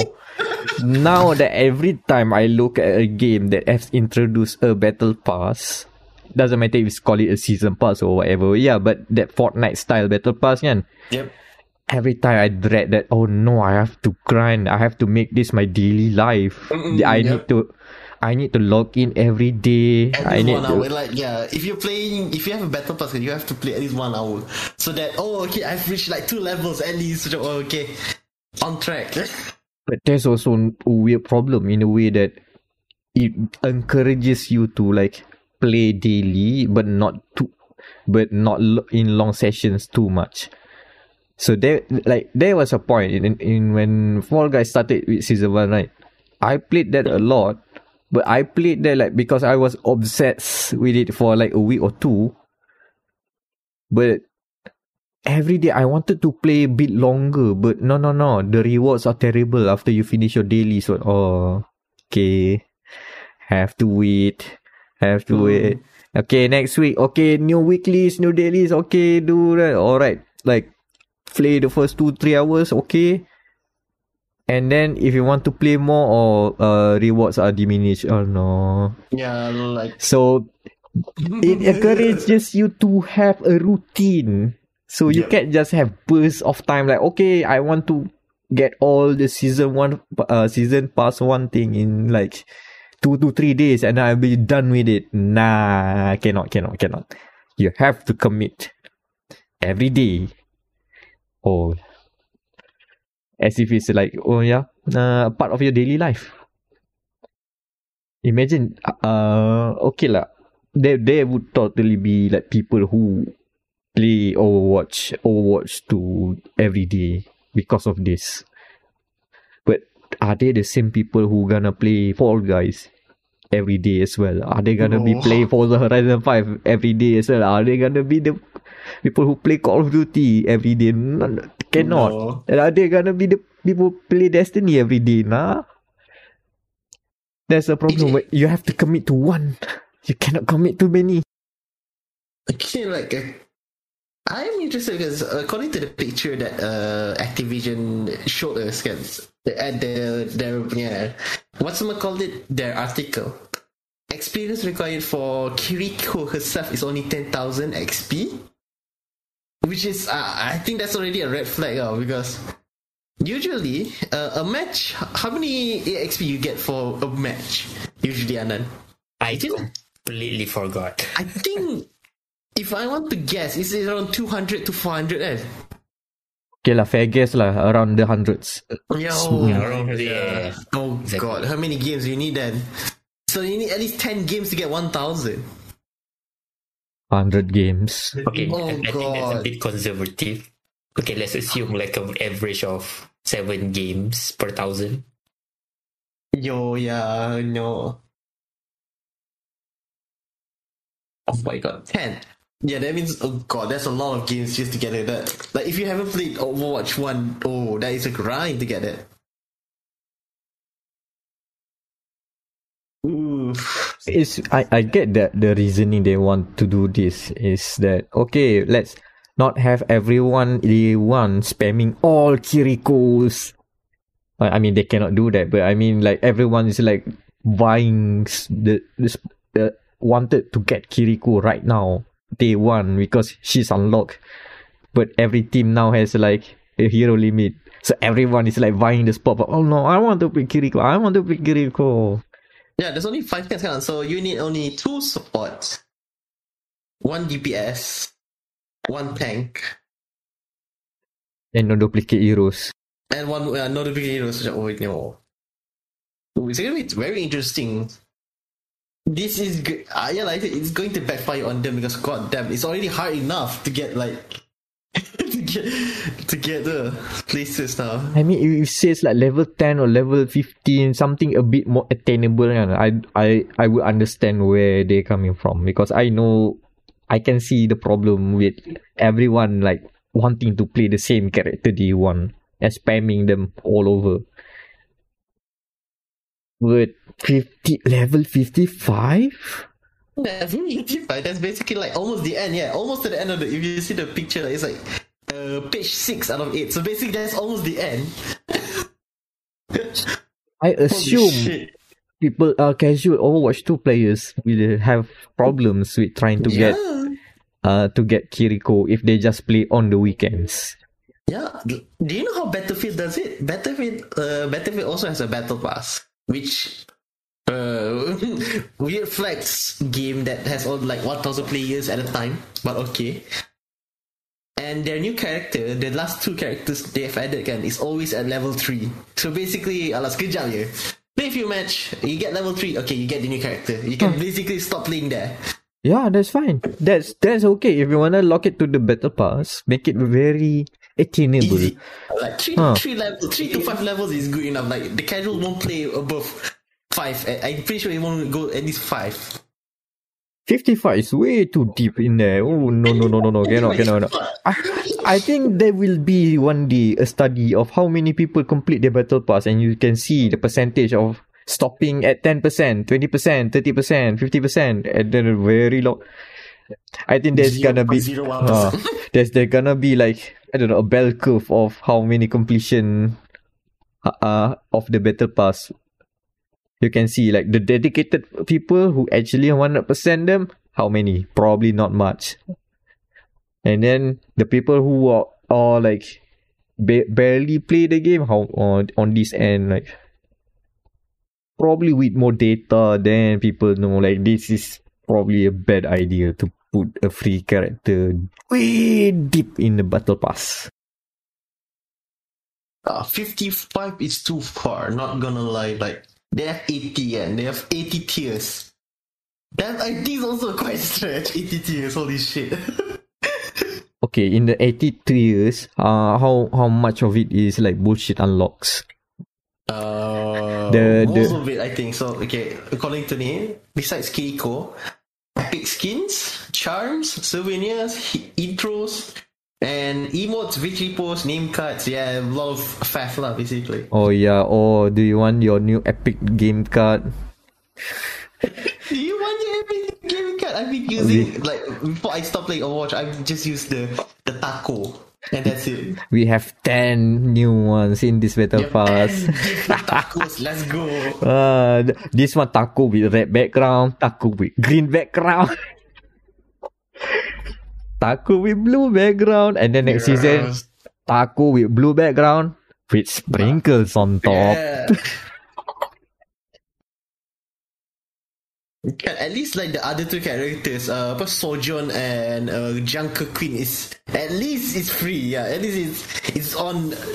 Basically, yeah, just when you play the game, you get that for free, but not Kiriko for some reason. That's weird. That's because she is tied specifically to the season 1. So the idea is for Overwatch 2 moving forward, and they will have a battle pass where one season they will add one new hero, or one season they will add one new map. For season 1 and season 2, I think they're gonna add one hero that is within the pass, and then after that they will alternate the season lah. Okay, I don't know, is it 3, 5, 7 or 4, 6, 8? Oh my God. Either one, that'll be the hero season. So that means technically they can vault a hero then. Let's say for that season again. Oh no, let's say Symmetra is getting kidnapped. You cannot play Symmetra for that whole season. They can do that technically. They didn't say that, but I hope they didn't go that route. I hope so. Oh my God, that is. Oh, imagine can a pro player tend to play. It was a better that season because I'm sorry, it's the lore. What the season canon says she's been kidnapped. Imagine if a pro player wants to play a certain character. Oh no, I haven't unlocked them last season. Oh my god. Okay, but still, okay, on that one, I was very much mad at that thing as well. But then Blizzard said that the heroes that appeared in previous seasons will have a way to unlock through, I don't know, quote-unquote challenges or whatever. So they'll be unlockable in some other ways lah, but we have no idea how the unlocking mechanism works. I know. I think like it's gonna be like in Call of Duty. Can't remember if it's Call of Duty again, but well, what are you gonna do? It is the same publisher. I think it is. Yeah, it is. It is now part of Activision Blizzard. So I think like the way they did again for, let's say, Vanguard. Is that, let's say you do 30 sniper shots, you can unlock this hero immediately, because you start as like, I think for Call of Duty you start with 5 characters and then you get 12 if you do certain challenges like snipe 20 people or kill 50 people using the SMG like that. So I guess it's gonna be like that. Hopefully so, and hopefully again attainable. I just want it to be attainable. I don't want it to be a ridiculous grind. Imagine if you... Oh, you miss... 20 people to throw 20 people into the pit at Greece using Hammond. Yeah, that's the thing. Wait, if they go like specific land, that kind of specific land, oh man. Yeah, try to kill one person using Mercy. Using Mercy handguns, get 100, get 100 total kills. Oh my! That is evil. You will just see Mercy gung-hoing themselves with a gun rather than playing for the team. Why? Because Mercy heal. Shut up! I'm trying to get my challenge. I want my Kiriko. God damn it! Shut up! And proceeds to only get 1 kill per match on that match, and everybody hated it. Imagine they have to like do that 100 times. Oh god. Hey, they might do that so that you can clear your battle pass. Imagine that's how you clear your battle pass. Arbitrary bullshit like that. Itulah. I mean, in some ways, I think some people will be excited to invest their life and blood into Overwatch 2 with this stuff now that they are going free to play as well, right? But for those people who are looking from the outside and thinking, oh no, if I'm going in here, it's gonna be a commitment. Let's just say no. You know what, Blizzard? You have to pay me to play Overwatch 2. You say it's free, right? You have to pay me, then I play. No more free keys because the game is free. Haha. Okay lah, moving on lah. Moving on. Oh yeah, last week they finally. I guess this is a way to get people into eating pizzas again. So last week they have announced a Genshin Impact collaboration with Domino Pizzas Malaysia. And for the low price of $29.95, you can get one regular pizza, garlic bread, Pepsi, and then Genshin fluff. But if you want to go fancy, you can also have the emergency food combo for 3 people, which is two regular pizzas, one breadstick, one chicken wing, one soft drink, 1.5 liters, and more. Now, this is not me being irritated that there's no promo near my house, sadly.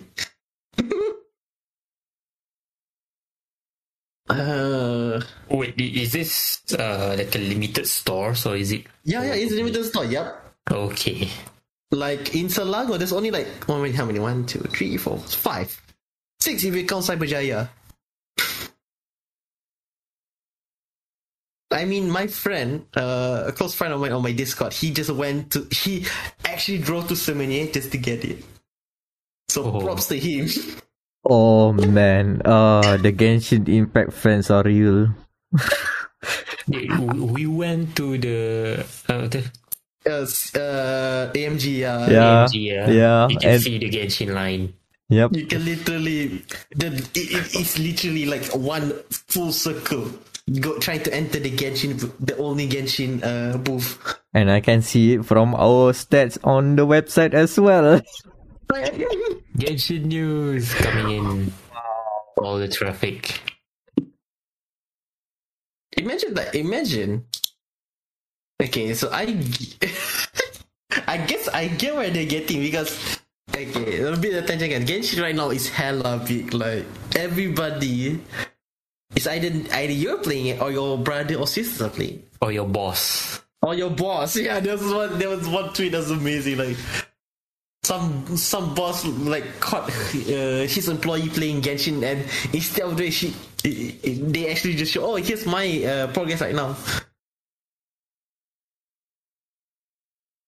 And there's a Genshin anime coming as well, right? By UFO table. Yeah.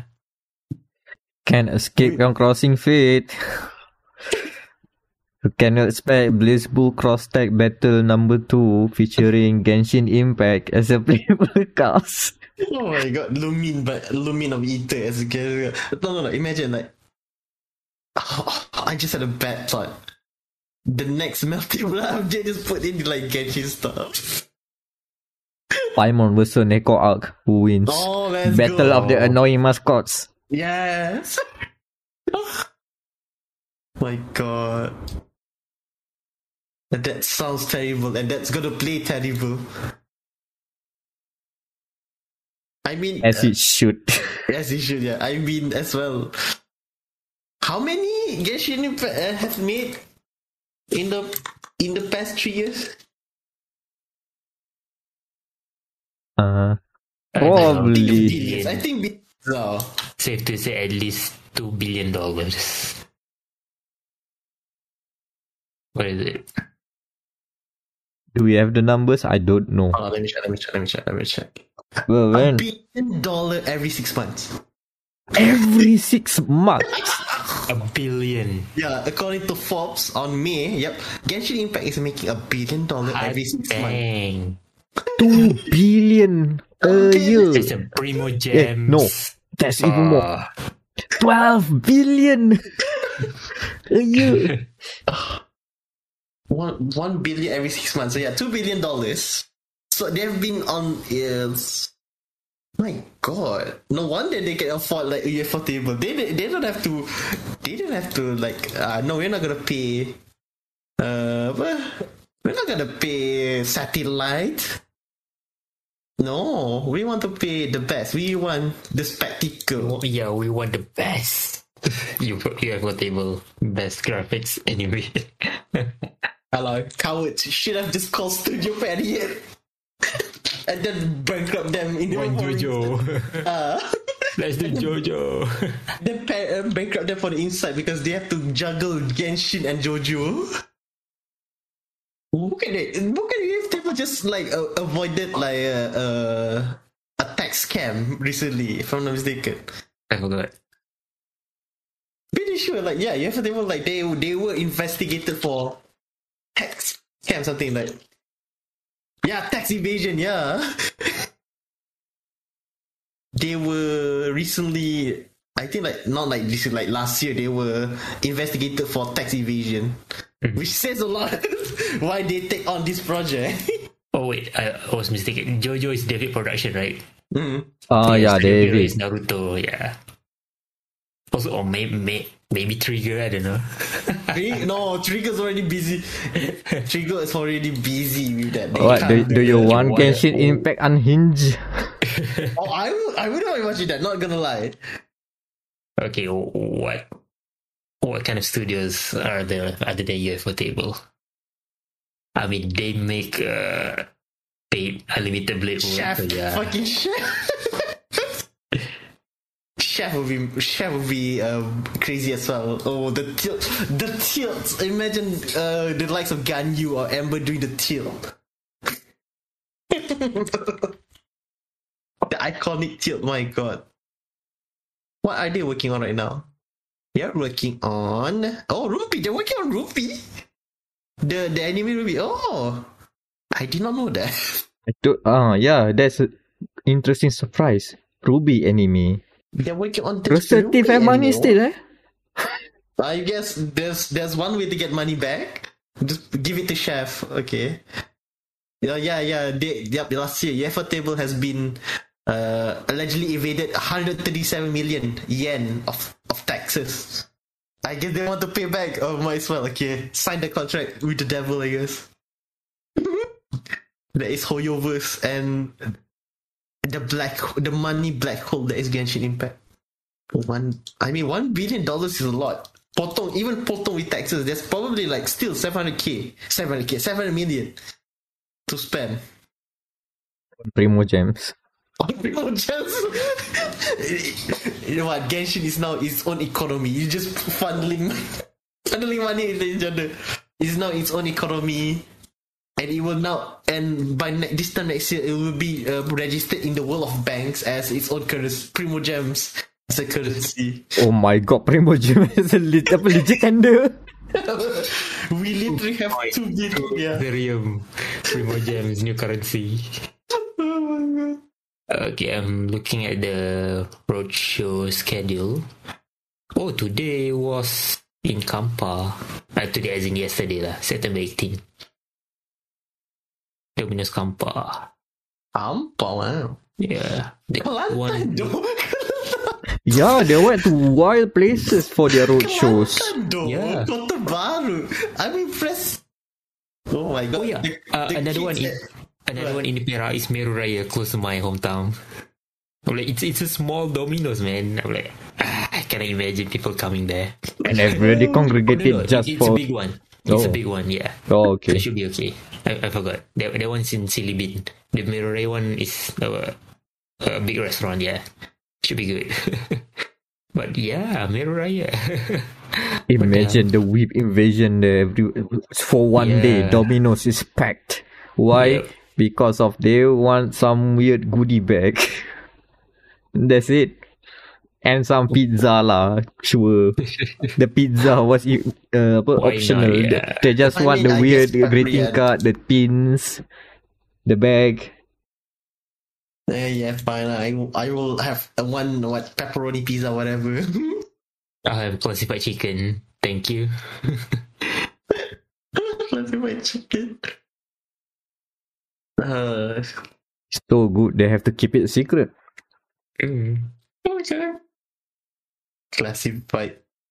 Oh. Hey, what else? Kind of news we have. We're done with Genshin, okay? Yeah, we're done with Genshin, yeah. We're done with Genshin. That is... sadness. Yeah, we won't get Primogems food. Like someone I saw someone on AMG when we went there, someone was literally cosplaying as a military guy. With, a complete MRE punya heat up punya ration stuff. Mm-hmm. And then so they put in a cup, the metal cup and the stove, and then they're basically just cooking Paimon. I guess it works. Yeah, it is static MRE. I mean, it works. Emergency food. Ha ha ha. Right. So the final story is the death of one game title that is Yakuza. Mm-hmm. No more Yakuza. No more Yakuza. The end of the Yakuza. At least the namesake. I'm still gonna call it Yakuza. Yeah, it's like that one road in Kuala Lumpur. It's now called Jalan Yaya Petra, but I just call it Jalan Semara because that's what I remember from my uni days until now. But this is the other way around. Because this is changing the name to the original Japanese name, Ryuga Gotoku. The non-localized name, Ryuga Gotoku, or as it's translated into English, Like a Dragon. So in Malay, what? Bagaikan naga. Macam naga. Macam naga. It rhymes with mutiara naga. So how do we... Is it going to change it at 8 and not 7? Imagine Like a Dragon, 7 Like a Dragon. Come again? Like a Dragon. Imagine they change it at 7, so it's basically Like a Dragon 7, Like a Dragon. What? Oh yeah, because the title is Yakuza Like a Dragon. Yeah, it's basically double naming itself as again. I mean, if they're gonna remaster the game in the future and they're gonna have to Yakuza Like a Dragon 7 or something, they have to put the 7 back somewhere because now. This is the only English title without a number, but it's actually a mainline series game. So it's the weird one out. Yakuza, Yakuza 2, Yakuza 3, Yakuza 4, Yakuza 5, Yakuza Song of Life, Yakuza Like a Dragon 8. Yeah, I mean it's not uncommon. Gears of War, they call it Gears of War 1, 2, 3, 4, 5. 1, 2, 3, 4, and then they just call it Gears from 5 to 6. Yeah. From Gear Tactics to now, it's just called Gears. There's no war. Because technically there's no war in the game anymore. Oh, that's why they call it. Really? Yeah, that's why no war anymore. I thought they would just want to distance themselves from the other GOW game. No, yeah. God of War. So they didn't do it because... Technically, yes, but there also according to the law, it's already end of the war. The locust is now gone. And you know what for Yakuza? This is also technically for the law because at the end of Yakuza Like a Dragon, spoilers, the Yakuza has disbanded. It's a literal plot point. It is a thing. It has happened. Because the whole bit about the Yakuza series is that they are always revolving around the Tojo clan and the Omi alliance, right?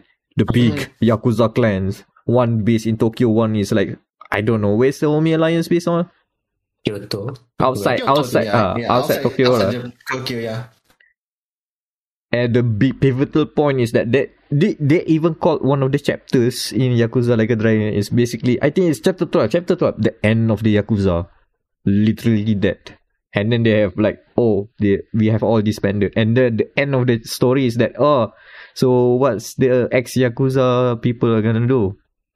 Let's form a security company lah. At least we know how to fight. So they are not reforming back into society in some way. So, in a lot of ways, that's a good time to switch the name. Yakuza is less of a plot point now. Yeah, it makes sense. Yeah, yes, it makes sense now. There's literally no reason why it's gonna call Yakuza. And heck, Kasuga is barely a Yakuza. Man's already a bum. Yeah, man's literally a bum. Like I think like only the first 2 or 3 hours he was a Yakuza man, and then the whole bit is like he's basically jobless or he's homeless. Yeah, by act 3, yeah, because act 1, act 2 is act 1 intellectual, act 2 the aftermath, act 3 is where you're not homeless. Have fun racing this Mario Kart slash bicycle trash collecting thing. At least we're spared from like being called like a Dragon Quest. Oh my god. Because that's a Square Enix IP. Because you know, someone might have thought about it. Someone had that cheeky thought about it. Hey, we're gonna do RPG, right? For the next 8 game. Speaking of the 8 game, I think let's just go through the big announcement from RGG Studios. Right? They have announced 3 games coming from the Like a Dragon series. Yep. The furthest is the mainline Like a Dragon game lah, Like a Dragon 8 coming to 2024. Yes, coming to PS4. The last will they have like a trailer for the end of the PS4? The reference like this is the final game for the PlayStation 4. That'd be nice. Can't remember it's also for Xbox One, but I think so. Maybe? I think it's also for Xbox One is also. Ooh, deathbed games, yeah, deathbed for both games. But the wildest thing is the 1-minute teaser trailer. Kazuga literally said it's hero time, and he heroed all over the place. No, not really there, but hero time he did say. At least in the translated subtitle lah. And also accompanying him is. Yes, Ryu Narukami from Persona 4. Crossover. Nero from the Devil May Cry series. I mean, they did say Yakuza 7 was the adult version of Persona, so yes, might as well. That's the thing, oh my god, the many comparisons and meme on. Kiryu got the drip, man. I didn't expect him to change his image like this way. Yeah, I want, when the game launches 24, I want a bonkers punya reasoning. Why is he wearing that? No, but it's for the security punya too. I swear. My head canon is either they're gonna do the Kazuga gag again, where his iconic hairstyle is because of a bad haircut. And he just kept it. Or the other is that suddenly Kiryu becomes a K-pop stan. I want that as a side quest. That would be funny as hell. I mean, he used to support a certain idol when he was working as a taxi driver, so it's not far off. Oh my god, that would be perfect. It's very jarring to see, because I think. This was announced at the last bit of the This was the last of the 3 announcements, because before that they announced Like a Dragon Gaiden, the man who erased his name. Oh yes, the final Kiryu game. For real this time. Yeah, this one the for real this time. Also, this title would be a pain to translate if they didn't just go ham in like just translate the Japanese, it's fine. Oh, the whole thing, they know. Very serious Kiryu. I don't know what he's meditating. The game will be a beat up style brawler. It's a brawler one. Final, yeah, it will. Yeah, I think this will be like the final game with the brawler one, like the brawler mechanics, which should explain. Wait, plus Ishin as well, but we'll get to that later. I mean, Ishin is technically not okay, but for this one is bridging the gap between Yakuza, Yakuza 6 to Like a Dragon 8. Ah, okay. So, okay, I thought it doesn't change that much, judging from his cameo in Like a Dragon or whatever. Let's go. This is probably gonna be a somber story. Coming out 2023. Oh. Oh, and the closest to release is the remake to Like a Dragon Ishin. Yep. Which was never released outside of Japan. But thanks to a certain game about Tetsushima Island, yeah, it's viable now. It's a remake. Curiously, this remake is being running on Unreal Engine 4 rather than their in-house Dragon Engine. Ooh, it's a test bed as well. Yeah, I think they're just like trying some stuff right now. So interesting, they went this way. Also for the remake, the whole gimmick of Yakuza Ishin, Like a Dragon Ishin, and Like a Dragon, what's the other period game? Kaizen or something. Something like that, right? Okay, those two games, the gimmick is that you see characters from Like a Dragon, but they are actually playing the roles of historical figures. Okay, yeah, historical figures, yep. So that's not Kiryu. He sounds like Kiryu, he looks like Kiryu, but he's... What's his name? I remember the last one, Ryoma or something.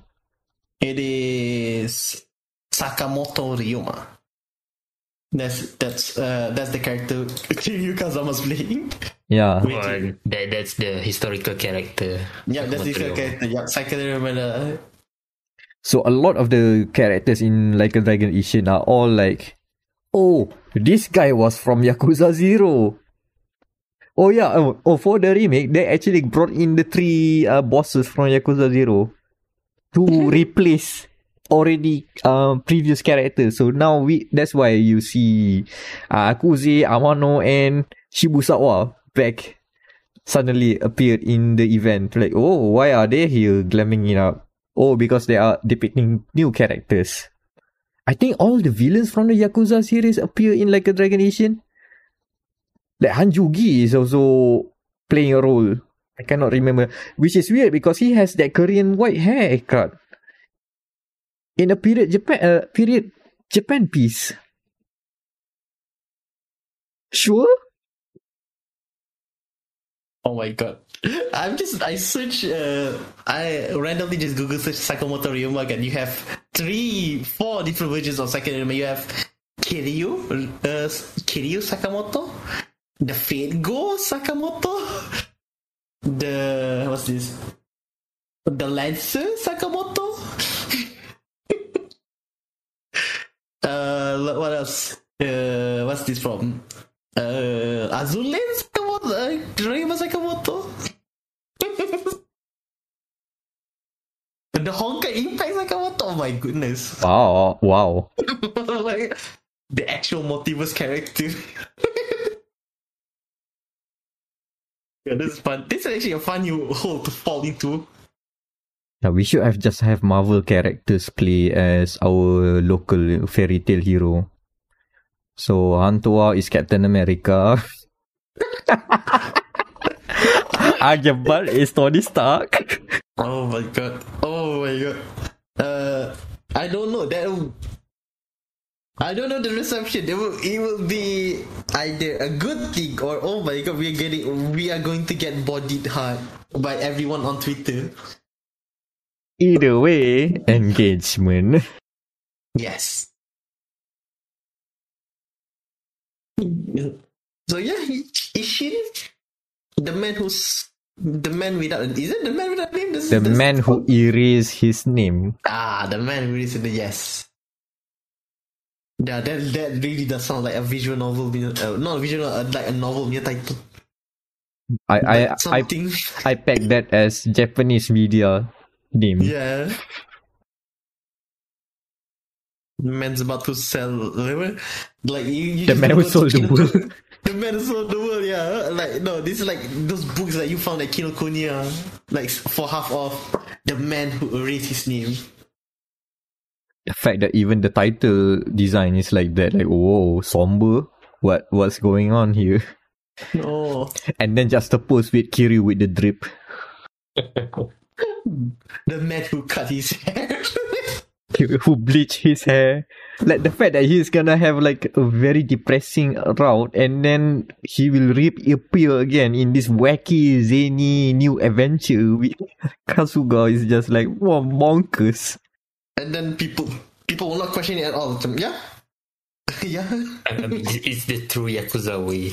Don't question. Yeah. Left, serious, super serious drama. Right, yes. Wacky. I hope it goes double down with Kasuga's delusional thoughts again. Let us fight more weird things because of his imagination, which is just actually beating up like random Japanese dudes. Random turn-based random Japanese dude beating up. But in his mind, that's like the royal knight of whatever. Oh, I mean that guy. Yakuza Like a Dragon has you fight an excavator, a crane. Yeah, a crane. Yes. The operating crane, a chimp operating a crane. So the epitome of don't worry about it. Anything goes.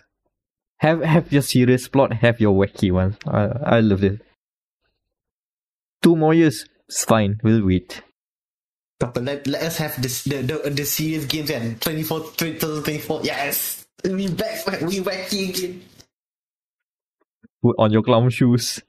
Let's go. I guess on that note, we have to end the podcast. Oh yeah, another news. Oh? Our locally sourced kaiju game is now importing some new games. Oh yeah? Yes, Gigabash. Big Get. And Gojira, finally. Big Get from Japan. No wonder they went to GGS. Yeah, we got Gojira. Finally. Like, we asked for Papa Zola, but they went all in to get the big monster themselves.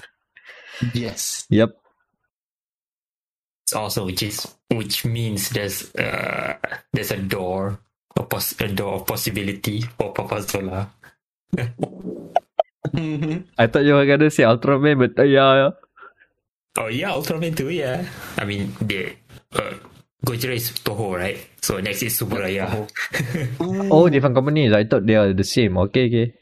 But still, you know, it's established enough to like get a big IP to like invest in. Cool. Good stuff. Yeah, Pacific Rim next. Gypsy Danger. Okay. Ooh, please. Just tapi because of the name. Tapi it's not. Tapi it's not under Guillermo del Toro anymore, kan? That is. Oh well. Nah, just grab the original one. Just grab the original Mac and we'll be good to go. Yep. Can don't look at the Netflix one. No. Just the first one. That's it. Alright, so that's it, I guess. Yeah, we can wrap it up. So what's on the thumbnail? Ooh.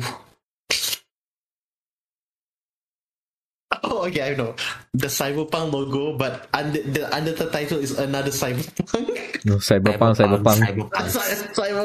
Exactly. Evolving gun. Yes. Oh no, the M4 is evolving. Yeah. Yes. And then I guess perimeter or just a meter. A meter? For what again? A meter? A meter. I don't know. A spirit meter? A stamina meter? Oh, the spirit meter. Okay, gotcha. Yeah. Alright, okay. The spirit meter. And Kiryu with the drip. Yes, Kiryu with the drip. And yes, we're gonna have to plaster some Supreme logos on his jacket there. It kind of looks like that Goku with the drip, right? Yeah.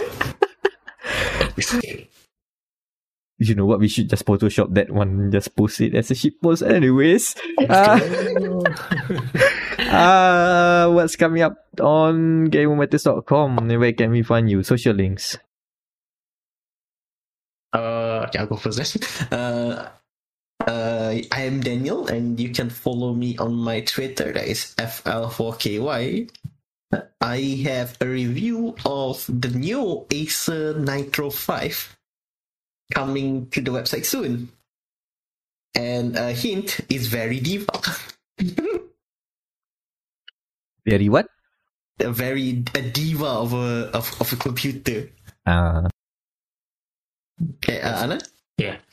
This is Anan. You can find me on Twitter. Dropnil, DR4UPN1R, DR4UPN1R. Nothing in the pipeline right now, but there's a VR game I'm previewing right now, so we'll see how it goes. Meck? And I have been Amirul Mekronos Ashraf, MECKRONOS. Find me on Twitter there.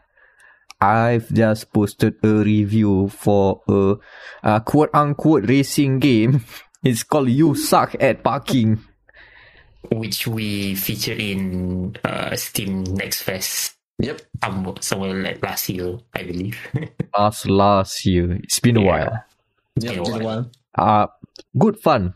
And yes, your parking abilities will be significantly challenged by twisting roads, the cops, or no, it's the roses. The roses, yes. And also various weird gimmicks like a bullet hell segment. So yeah, go look at the review. I'm saying too much already. Yeah, that's your lot. That's dia.log, the Gamer Matters podcast, and I hope that game without that Kiryu game has Bakamita at least. Oh, it is traditions. Dummy. Dummy may cry. Dummy may cry.